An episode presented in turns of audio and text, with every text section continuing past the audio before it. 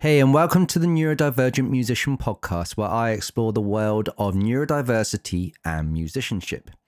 I'm your host, Jon Hart, along with Luna, my guitar, and today I'll be chatting about performing and dialogue in a gig situation. Each episode is broken up into a traffic light format where I share insights in the red section, improvised babble in the amber, and a recommendation you might find handy in the green. So let's head on over to the red section for more insights.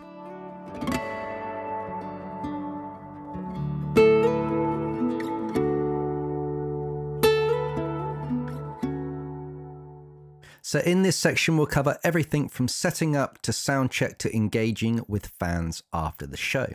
So, let's get started with the 10 points. So, point one understanding sensory overload. Neurodivergent individuals often experience sensory sensitivities, which can be heightened in performance settings.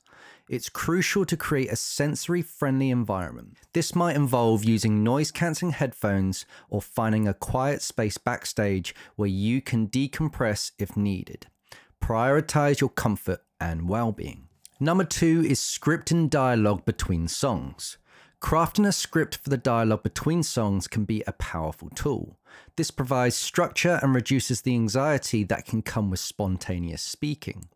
Remember, this script doesn't have to be rigid. It's a guide to ensure clear communication with the audience while allowing space for your authentic self to shine through. Number three is embracing non traditional communication styles. Neurodivergent musicians often have a unique ways of communicating. This might involve using music itself as a form of expression or incorporating visual aids into your performance. Embrace these differences, they are part of what makes your performance special and authentic. Number four is utilizing visual cues. Visual cues can be invaluable for neurodivergent musicians on stage.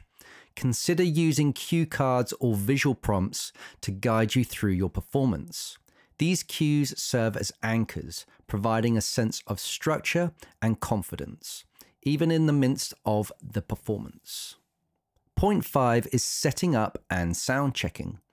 Before the performance, take the time to set up your equipment and go through sound check. This is your opportunity to ensure everything is in working order and that the sound is balanced to your liking having this process in place can provide a sense of control and ease any pre performance jitters. Number six is navigating unpredictable environments. Live performances can be filled with unexpected moments. For neurodivergent musicians, this can be particularly challenging. It's essential to have strategies in place to adapt to changes on the fly.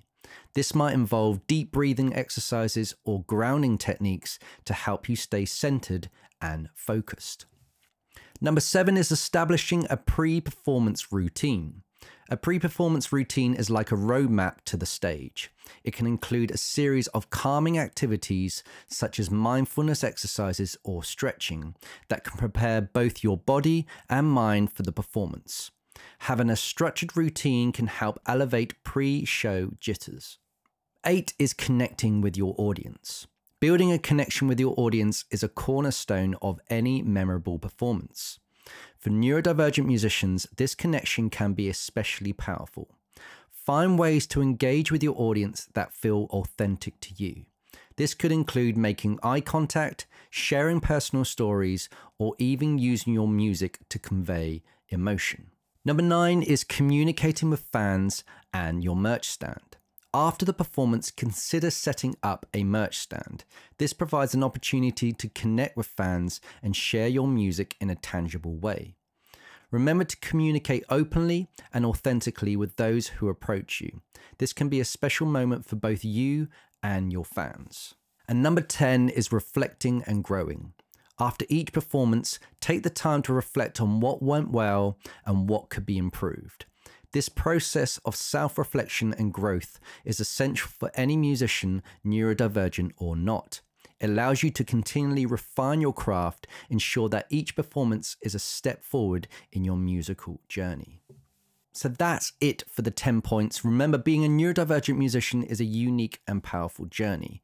Embrace your authenticity and let your music speak for itself. So that's it for the red section. We're now going to go into the amber section for some improvised babble. See you then.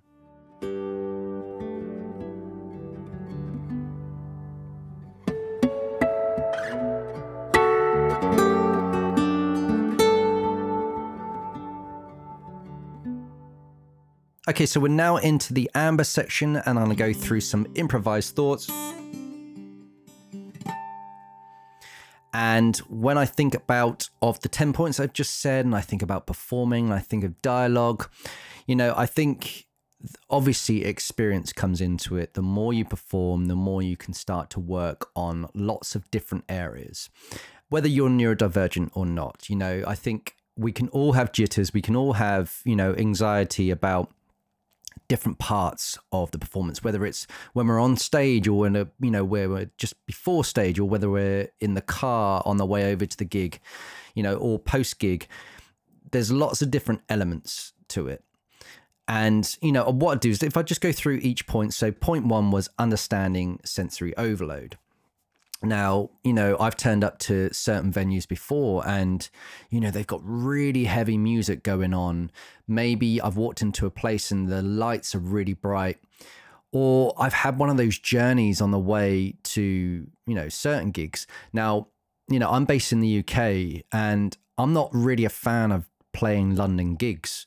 The reason is, is that if I take public transport up, I'm surrounded by lots of people. I've got lots of gear with me. You know, it's my pedal, it'll be my guitar, it'll be all sorts. And then I've got to then try and, you know, navigate uh, my journey. I've got to try and, you know, keep my sensory overload at bay.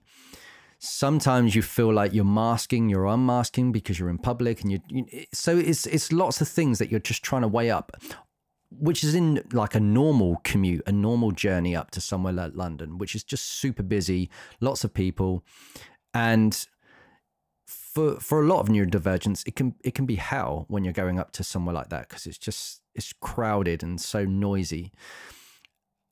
And so when I'm going to a gig as well, and you've got that anxiety built up, you've got that stress, and you've never been to the venue before, so you don't really know the surroundings, and you turn up, and then you're trying to wait for the sound guy, and you're trying to do this, and I've never really been comfortable in performing because as a solo musician, as an independent musician, you've got to do everything yourself and that's you know that's a given but you know i know a lot of musicians have an entourage around them or they have people that can help them out with certain areas and I need to have that going forward. I need that support network where if I'm so focused on the music, I'm going to forget to eat. I'm going to forget to drink. I'm going to forget to look after myself, which is so vital for me to be able to perform that I need to have this, you know, calm journey on the way up. And even driving up to London, that's really stressful as well because driving in London is. Um, and unless you've got lots of experiences with that. You know, you, are you're in a black cab and you're doing a taxi driver or you you know whatever it is, and you've commuted up there for years and years and years every single day. Then it's fine. But for the person who's just going up there once a month or now and again, it can be incredibly stressful. So there's a lot of preparation, I think, that you've got to work out. Not only your travel, not only you know what you're going to wear, what you're going to do, all these sort of things, I also think about bef- even before I go on stage, what am I going to be saying? What am I going to doing? How is my sound check going to go? And I think visualizing all of that before you even go and, you know, step into right, I'm in gig mode is really, really important. So I I have done things where I've got a pedal board.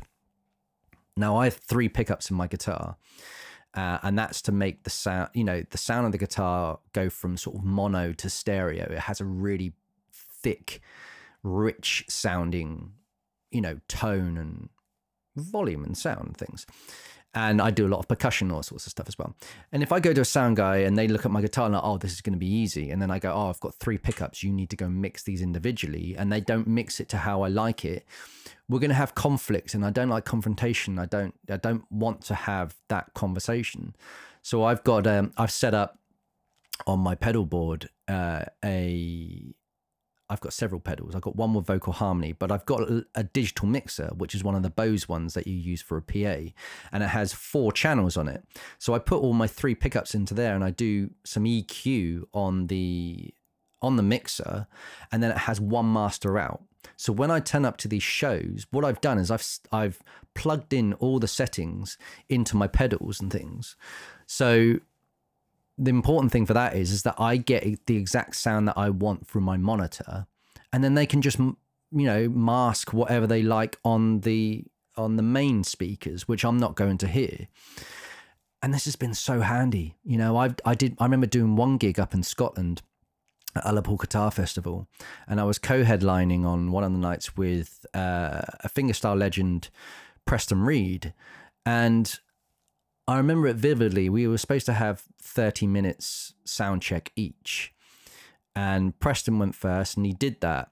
But he's very, very tall. And, you know, he was on stage and the lights were sort of pointing downwards, but he wasn't able to see his guitar. And at the end of 30 minutes, he was like, Can someone get me a desk lamp so I can actually see what I'm playing? And then people started looking around for a desk lamp after this 30 minutes, and he was still on stage. And it was eaten into my sound check time. And then people started coming at the door, and I was just like, I, I literally flown in that late afternoon. I took an hour, that was in Inverness, and then I got an hour and a half car journey all the way to Ullapool. So I sort of turned up like fresh from traveling uh, into like I'm going to do this headline gig. You know, in hindsight, I would have you know stayed over the night before, rested, all sort of stuff as well, been relaxed. So it was, mm, it was such a whirlwind, and then there was all these legends there as well, and of acoustic guitarists. And they were all going to be in the audience watching, and so it was just like this is such a whirlwind. But anyway, but then with this sound check, it then meant that I only had five minutes left. I had five, ten minutes to sound check. And I was just like, shit. Like people were knocking at the door and then they were like, Are you have you sound checked? I'm like, no, no, no, because Preston's trying to sort out this and everything as well. And, you know, no one wants to be confrontation. No one wants to, you know, rub each other the other wrong way. I understood what Preston needed, but at the same time I was like, I've I've got to go on stage. So the greatest thing is is that when I plugged in, because I did all my my preset settings with EQs and everything in my pedals at home, I did all the geeky stuff.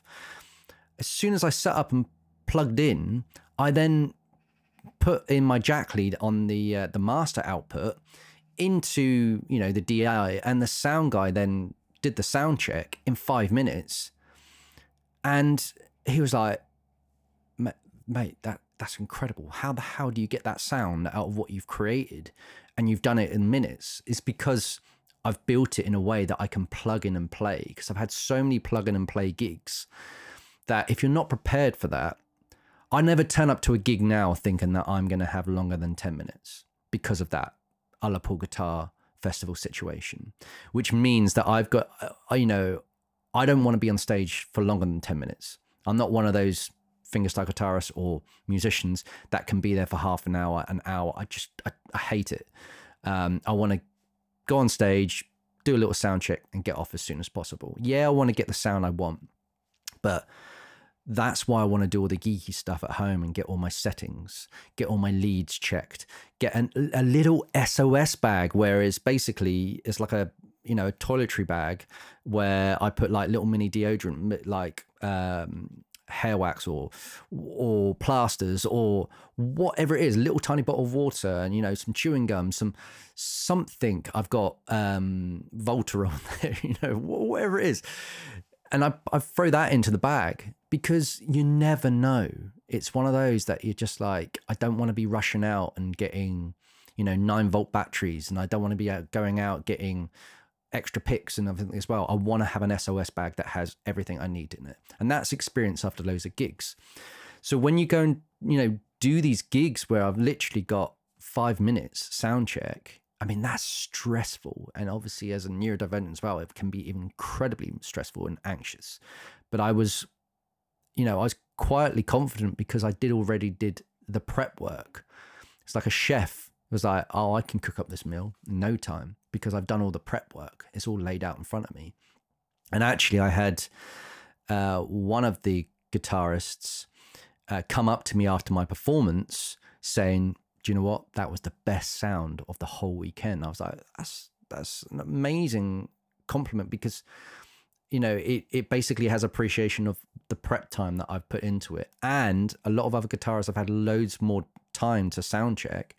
And then I had lots of people buy my CDs. And that is always a good sign because people have obviously connected what I've done and the sound has been there and not only guitar wise but vocally and everything just sounds like a one man band sort of sound and I've sort of moved forward this with this get as much prep done at home. So I do all my dialogue at home. So when we're talking about script and dialogue between songs so vital. Your whole show is a story you know or your whole show is you know if you went to go to the cinema and then they did a little act and then they someone came on and it was just like oh we just have to quickly like tune up you know the the gear and then they started going um uh, uh and then they put the second act of the film on. Everybody be like what the fuck are you doing? The same with theater and stuff. This is what's going to be the same with gigs. Most people focus so much on their music that they forget that the craft includes dialogue between songs. And the way I've been able to master that is you you hear the clapping as soon as you've finished your song. And whilst they're clapping, I start to maybe retune. I like do one of the strings or two of the strings. As soon as the clapping dies down, I've already tuned two strings. Then I start talking a little bit. Then I tune uh, a, a string.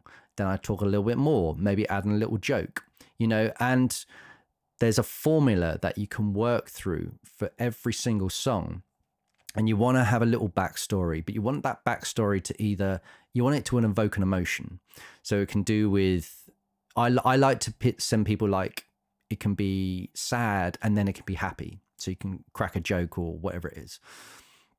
And you want people to know that that's what that song was about before.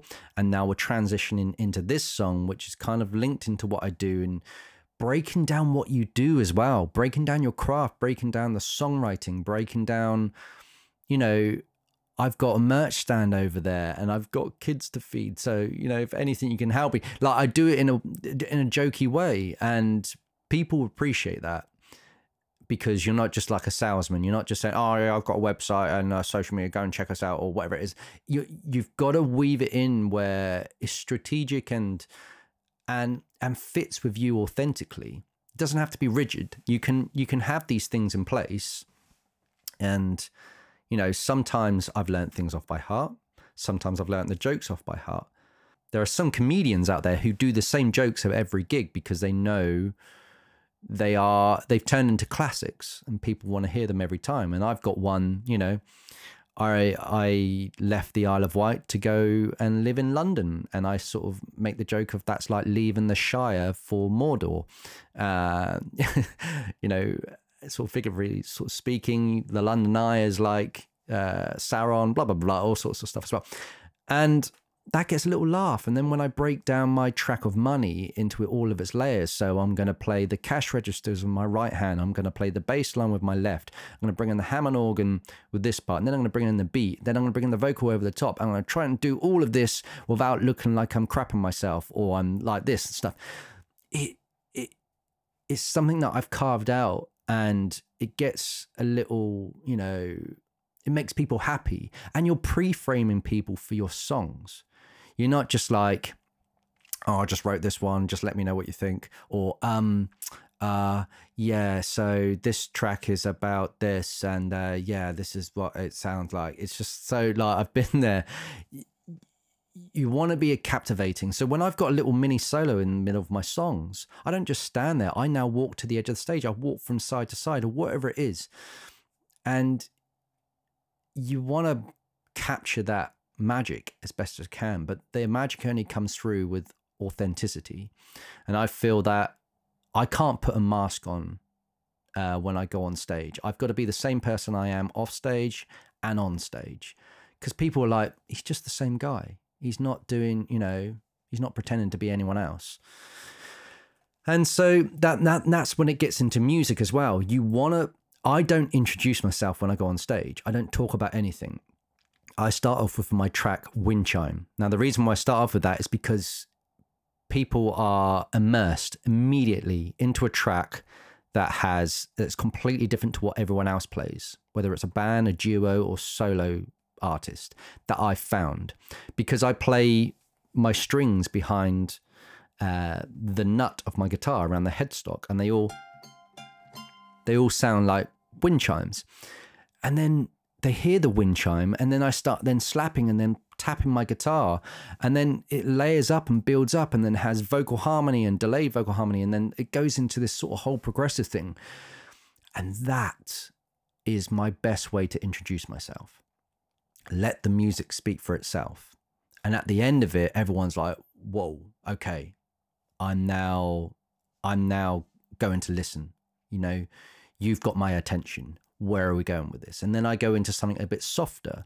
And you want to play with your tracks. I don't do the same sort of style of track back to back. So I wouldn't do a strummy, singy thing back to back. I wouldn't do two looping tracks back to back. I wouldn't do two fingerstyle percussion ones. I go from like modern fingerstyle, which is percussion and singing, to then traditional fingerstyle, which is kind of folky. And I play with the, you know, from upbeat to mellow to, you know, solo guitar to cover to whatever it is. And it feels like a show. But the dialogue obviously is stitching everything together as well. And, you know, I've I've got this crazy idea, and this is where I'm like, yeah, I'm neurodivergent. I've got ADHD but I've not been able to bring it to reality yet because it's so freaking hard to do.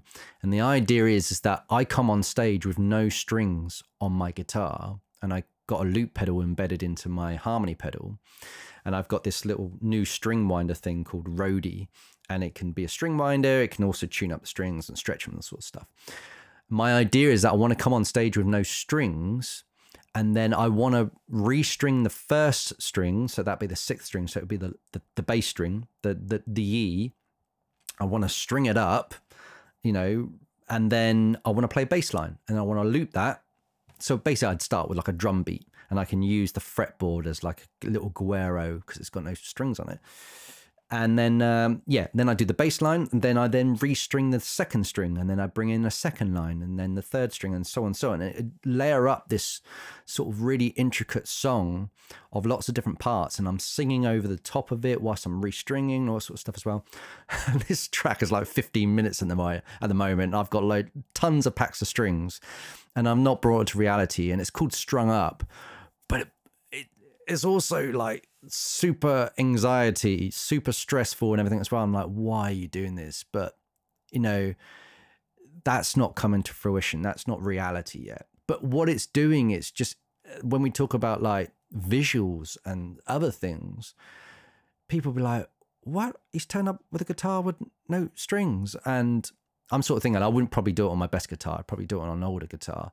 But it's it's just another thing. I don't want it to be gimmicky. I don't want it to be anything like that. I want it to actually have a really awesome song, but it's going to take some time. But these things that you want to think about all the time, and you might have visuals that you go on stage, or some things that you can introduce. You could do magic tricks in between your songs. I mean, that would be amazing. I want to go out as the neurodivergent musician, so I want to do songs, and then I want to do speaking in between. And you know, this is the same with visual cues and stuff as well. You know, you can bring an iPad on stage if you want to. You can have sort of certain things where you could have uh, a blank um, a sheet which will have your set list and stuff as well and you can color code it you could put highlighters you could do all sorts of things highlight different words whatever it is that helps you with structuring and keeps you grounded and you know it helps the sound guy as well because they probably see the same musicians all the time. So if you can go there with some sort of distinction, some unique side of it, and you're super friendly, but you're super professional and really great at what you do, you know, you're going to get called back to do lots of things uh, more often. So, sort of thinking about these other cue, you know, other points here, we've got utilizing visual cues, you've got setting up and sound check, navigating unpredictable environments. Yeah, it's sort of the same thing when you're on stage and like depending on what stage you've got. I've been in pubs, I've been in festivals, and sometimes things can be hit and miss. Sometimes you know, right, you're turning up and you're like, yeah, I've got this down. And when I'm performing, I I also try to give myself space. If I've got songs that are constantly upbeat and it's got lots of technical stuff, I'm in my head. That's why I need to have some other softer songs to sort of calm myself down. And I have some songs that I sustain a chord and I deliberately sustain the chord for as long as possible.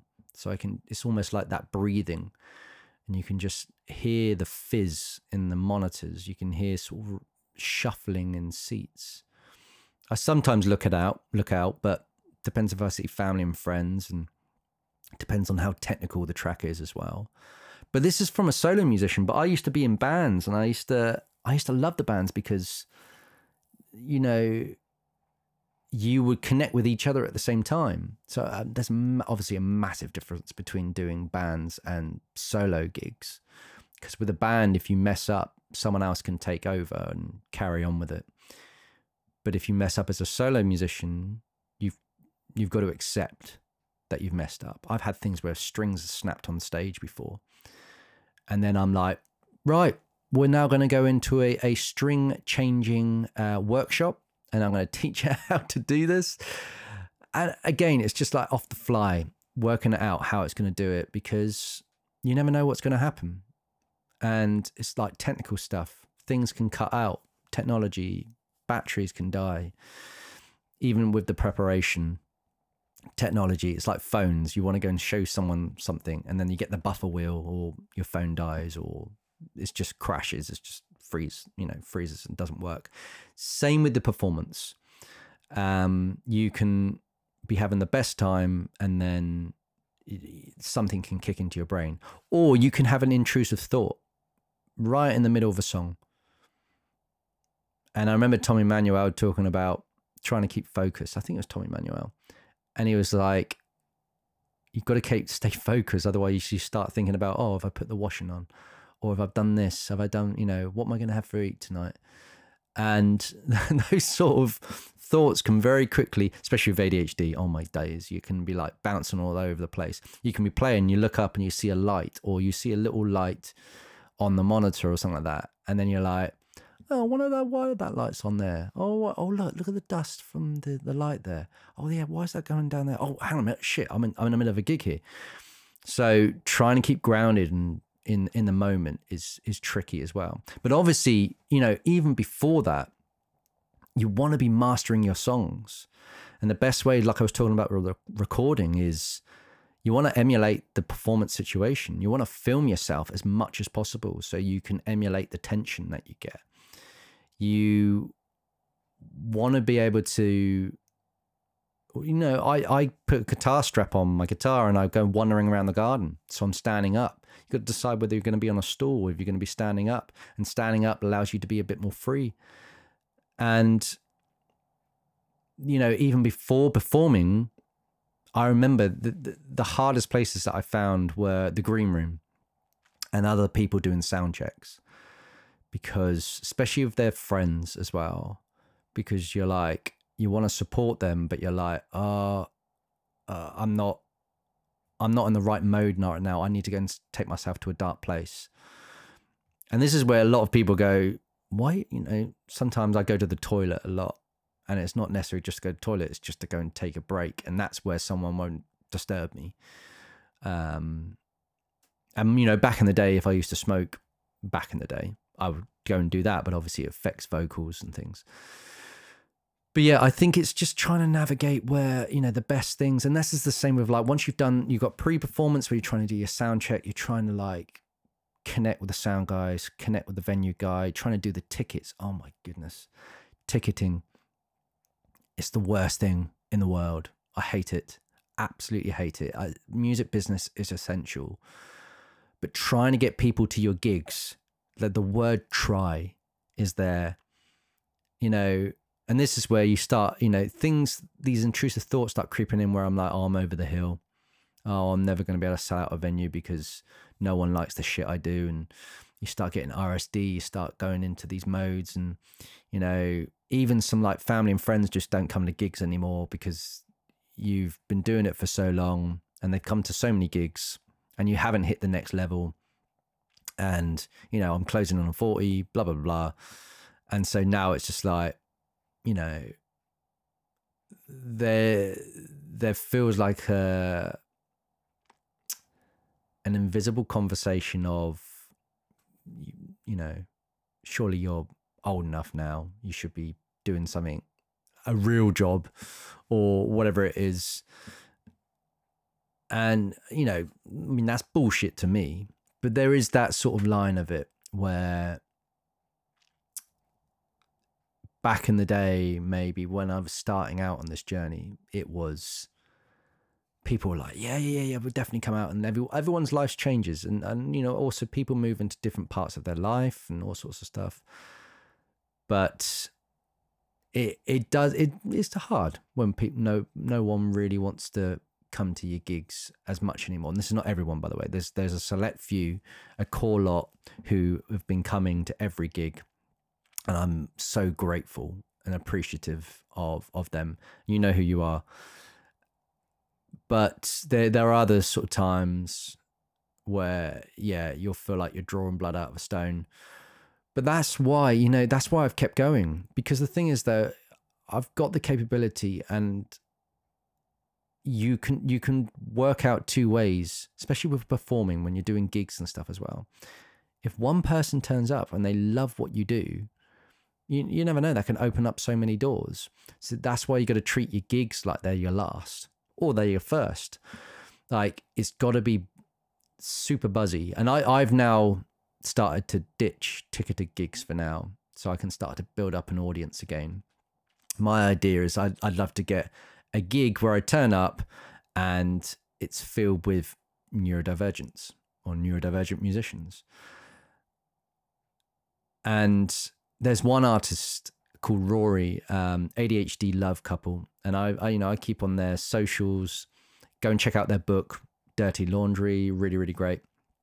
And I remember she sharing a story about before she started bringing out the channel about ADHD love.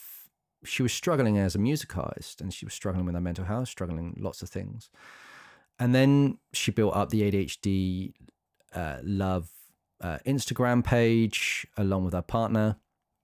And she built up a community filled with people with ADHD. And her music act then grew because everything she was writing was also related to ADHD and lots of other things. And the people who were connecting to that channel were connecting to her music. And so she she sold out a UK tour, I think last year or whatever it was which is incredible. And it's like you see the story arc of someone like that, and I'm really inspired by by someone like Rory and everything she's gone through and everything she's doing now. I don't know her personally, but you can just see it online, and that's the beauty of the internet. And I I now know when she's doing her performances with those group of people who really they're not just there because to support the person. They're there because they want to support the message and support the mission and and the person at the same time.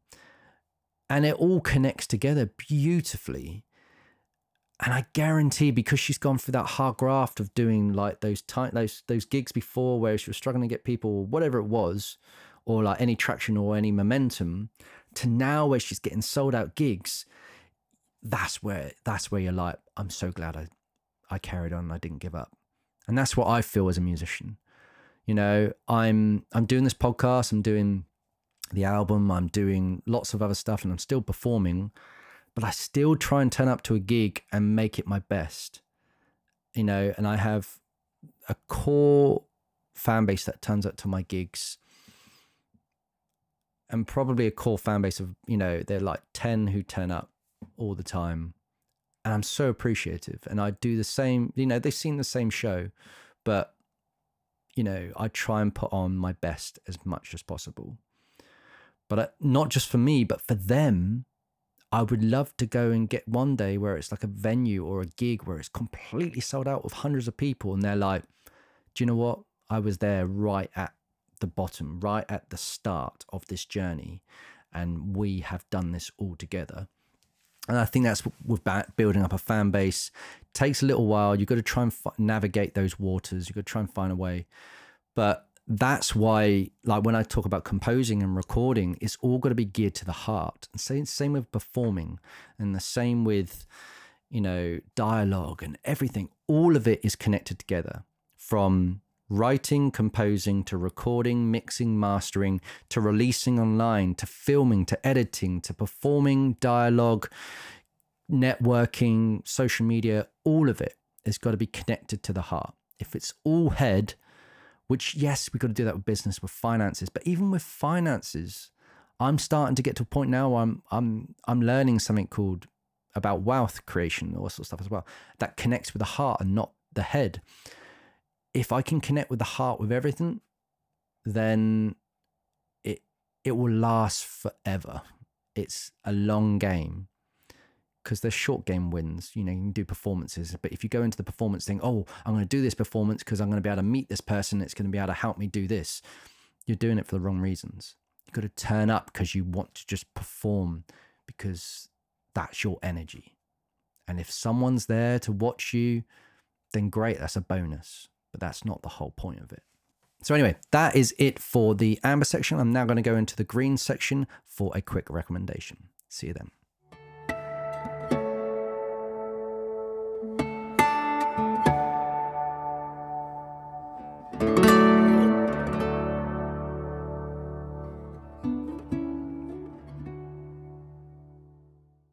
Okay, so we're now into the green section. I'm going to go for a quick recommendation. I've given you lots of recommendations, little ones, so sort of just weave them together.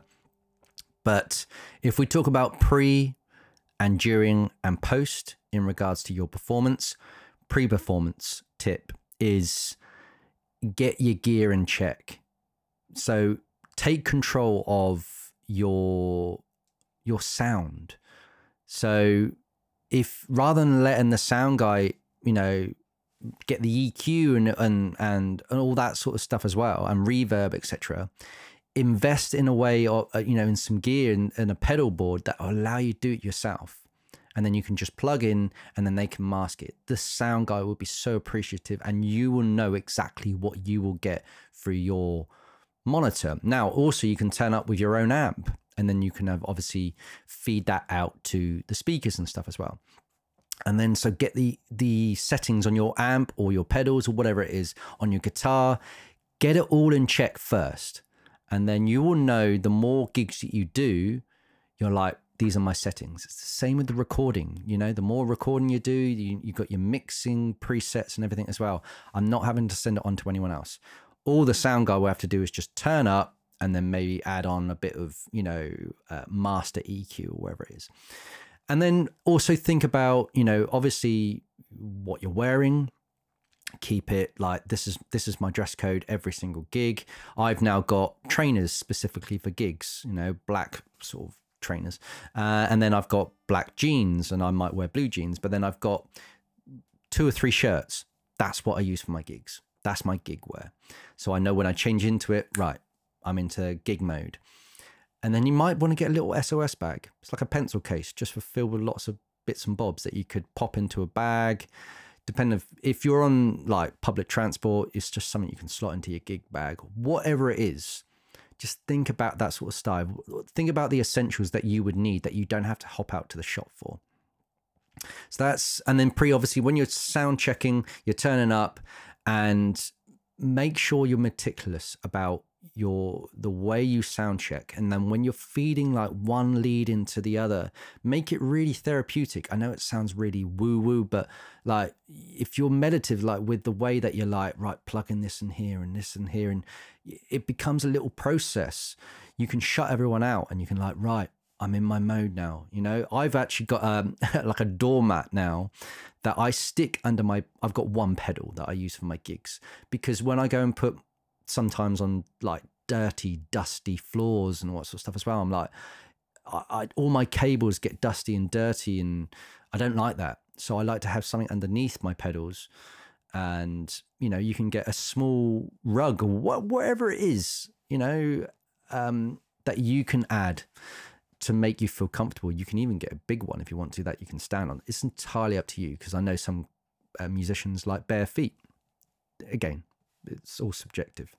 And then when it comes to your performance and you're in the green room, what I tend to like to do in the green room actually, I use different tunings. Now, this is not the same for all musicians, but what I like to do is I stay in one tuning, but I I tend to like practice all of the hard bits of my songs over and over. I won't change tuning because all it is is muscle memory. It's, no, it's visualizing where everything is.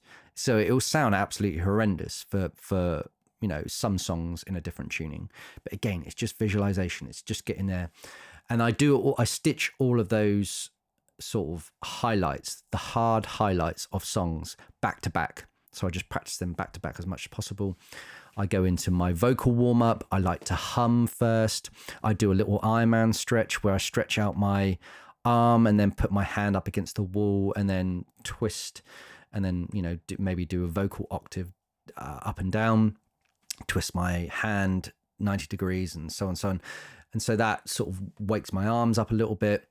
So you can kind of get into like your your routine in the green room. Now it's different, obviously, if there's other people there, they start chatting to you um, because they'll be nervous as well. But just try and stick to the things that you do. Uh, when I'm vocally warming up, I like just go to the toilet, whatever it is, because I just feel it's more private there. Different situations. You might go, outside if you've got time to do it. You might go to the car, wherever you want to. And then when you go on stage, again, I you know I always sort of feel going straight into music is a great way to start without introducing. And that's why I like to start with a powerful track like Wind Chime, and then think about the dynamics of your songs and that's that will weave into your dialogue. When are you going to crack some jokes? When are you going to bring in about your merch? When are you going to maybe educate? You can entertain you can educate and execute. That's a really good three-way process. So you know entertaining is talking about the jokes and talking about stories and things as well. Educating is about right my merch stand is over there. And then uh, sorry educating is you know talking about your tracks, breaking down your songwriting process, breaking down some layers of whatever you do. And then execute is like, you know, call to actions. So, well, can you go and check out my merch stand here? I've got this going on here. You can go to my website. I've got business cards I've put on all the tables. So you can come and, you know, share a video, use this hashtag, whatever you want, uh, and weave them in. Don't sort of feel that it has to be salesy, but you, you know, you could make it kind of like spam train or whatever it is. So that's during your performance, and just make sure you try and take it in and enjoy it because, you know, life's too short. It really is. And you want to make it your first and last, you know, gig every single time. And then the, the post gig is always be at the merch stand. Don't let someone else do it. Maybe someone like in between the breaks or if they're coming up to you when you're in the green room, but afterwards, you've got to be there in person. And as neurodivergence is really hard because we we you know looking people in you know eye contact or communication, small talk, all of sort of stuff is is hard. But most of the time, people come up and and talk to you about your music, and that's really easy to talk about because you've been through the whole creation process. And if they ask you about conversations about you know guitar, or they might ask you about you know lessons or whatever it is and stuff this is where you got your website, and this is where your website's really important. And I'll go into another episode about sort of that online business, setting up a website because it's it's a hub for everything that you need to. And you can go, well, just go to jonhartmusic.com. Boom. It's got everything there on the homepage. It tell you all these things, and then get in contact. And then some people might go, oh, I'm putting on a party for this date and just wondering if you're available and what your rates are. I'm like, uh, to be honest, I'm going to forget everything right now because of my neurodivergent brain. Just go and check out my website and pop us an inquiry so then I can have a look through it and then we can chat tomorrow. They're like, yeah, sounds great. And it also means I can avoid the price conversation because it's on my website there for a reason. So I don't have to deal with confrontation. And then just shaking people's hands, making them feel welcome, thanking them for coming. Go round every single person and thank them for coming. It it's it's not hard, you know, and you don't feel like, oh, I'm the artist, I shouldn't have to do that. Thank everybody. They're there for a reason. They're there to support you.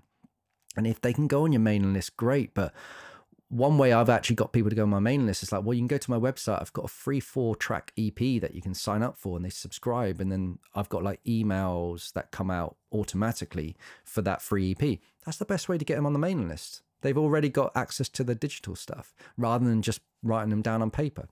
Do it the way you want to do it. You can set up with an iPad. The other thing is thank the sound guy, thank the venue manager, then put up photos and videos on online thanking the venue you know and them supporting you. And then obviously sort out the business stuff wherever it is and stuff as well. But the key thing is is that don't be a knob. Don't don't be pretentious don't let the ego take over and you're like, oh, I'm the musician. I know I can't do all this. I can't talk to these people, blah, blah, blah, blah. Even if you're nervous, it's essential because you're not just a music artist, you're a music business at the same time. You want to be coming back. You want people to remember you.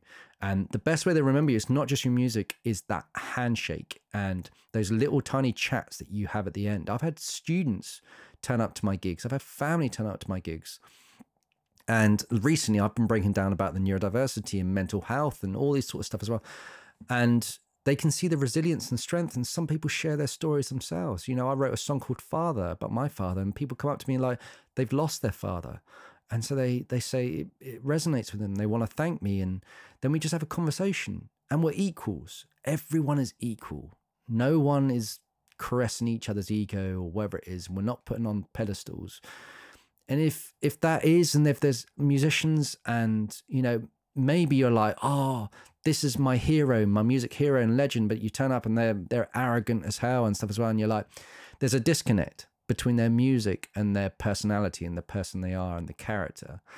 And maybe they've lost themselves.